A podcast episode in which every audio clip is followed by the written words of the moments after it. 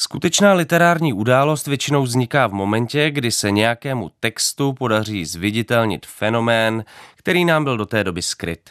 Přesně to se nedávno podařilo ukrajinské básnířce Irině Zahladko v její sbírce Tváření a není podle mě úplně od věci tuto její knihu označit za přelomovou.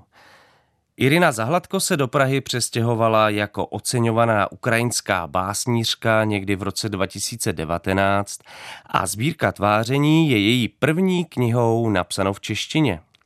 Samo o sobě to zní obdivuhodně a zároveň trochu banálně. Až při samotném čtení její poezie se naplno vyjevuje, o jak odvážné gesto jde. Poezie je často laboratoří jazyka, kde se experimentuje s lexikem, kde se jazyk ohýbá a tříbí. Zároveň se jedná o sféru vysoké literatury, do které nemá přístup jen tak někdo. Právě proto asi působí české verše Iriny Zahladko tak radikálně. Vstupuje na toto území suverénně a odhazuje veškeré obavy z toho, jak její básnický experiment zapůsobí na místní literární scénu. Básnická sbírka tváření zviditelňuje, jak neskutečně rigidní je naše představa o tom, jak má vypadat opravdová čeština. A teď nemluvím jen o literatuře či poezii. Poezie Iriny Zahladko nám umožňuje naplno si uvědomit, jak silně je česká společnost monolingvní. Neakceptujeme žádné exotické odchylky a zvláštnosti, neakceptujeme jinou intonaci či špatné skloňování. Pokud se s námi druzí pokoušejí mluvit jinou než stoprocentní češtinou, rychle nám dochází trpělivost nebo přecházíme do angličtiny. Na jinakost projevovanou v našem rodném jazyce nejsme vůbec zvyklí. Je to ostatně častá zkušenost lidí nečeského původu, kteří se do Česka z nějakého důvodu přestěhují.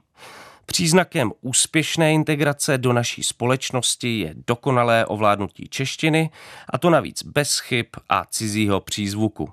Jsou to požadavky, kterým nemůže dostat takřka nikdo, kdo se v Česku přímo nenarodil nebo tady nežije od velmi raného věku. Básnická sbírka tváření nás na toto všechno hravě a nenuceně upozorňuje a zároveň jde ještě o krok dál. Neodkrývá jen naši intoleranci, ale názorně demonstruje, jak může jiná čeština rozšiřovat významová pole našeho rodného jazyka. Její čeština, prosycená výrazy z polštiny či ukrajinštiny, v níž se kontaminují deklinace i významy, je totiž nesmírně podmanivá a odhaluje další potenci jazyka, který často považujeme za dokonale zmapovaný odhaluje nám širší potenciál běžně užívaných slov a zařazuje je do jiných kontextů, ve kterých bychom je předtím nehledali.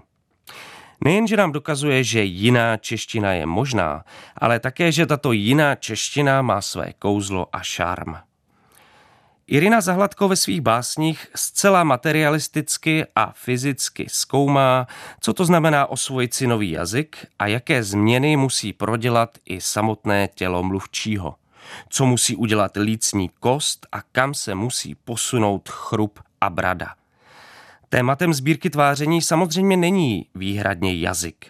Dostaneme se i k válce v Ukrajině, feminismu či k oslavám štědrého dne a zabíjení kaprů.